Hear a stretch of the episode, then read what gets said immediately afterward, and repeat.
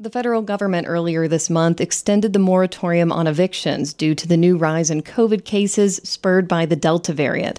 Housing advocates are worried about what will happen when the program ends. The CDC first issued a freeze on evictions last September to keep tenants inside their homes to slow the spread of the virus. The moratorium was originally slated to expire July 31st.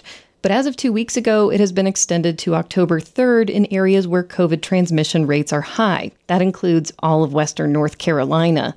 David Bartholomew is the Homelessness Prevention Program Director at Pisgah Legal Services. He says in Asheville, where the economy is driven by tourism, those who work hourly jobs in hospitality are facing eviction, sometimes for the first time in their lives. It's a very difficult housing market. Rents are very high.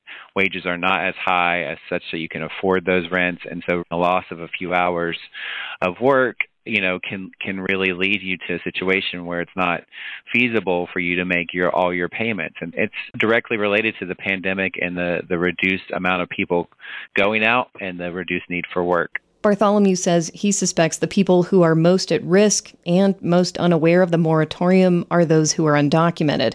Pisgah Legal offers rent assistance services to anyone, regardless of immigration status. I'm Cass Harrington, BPR News.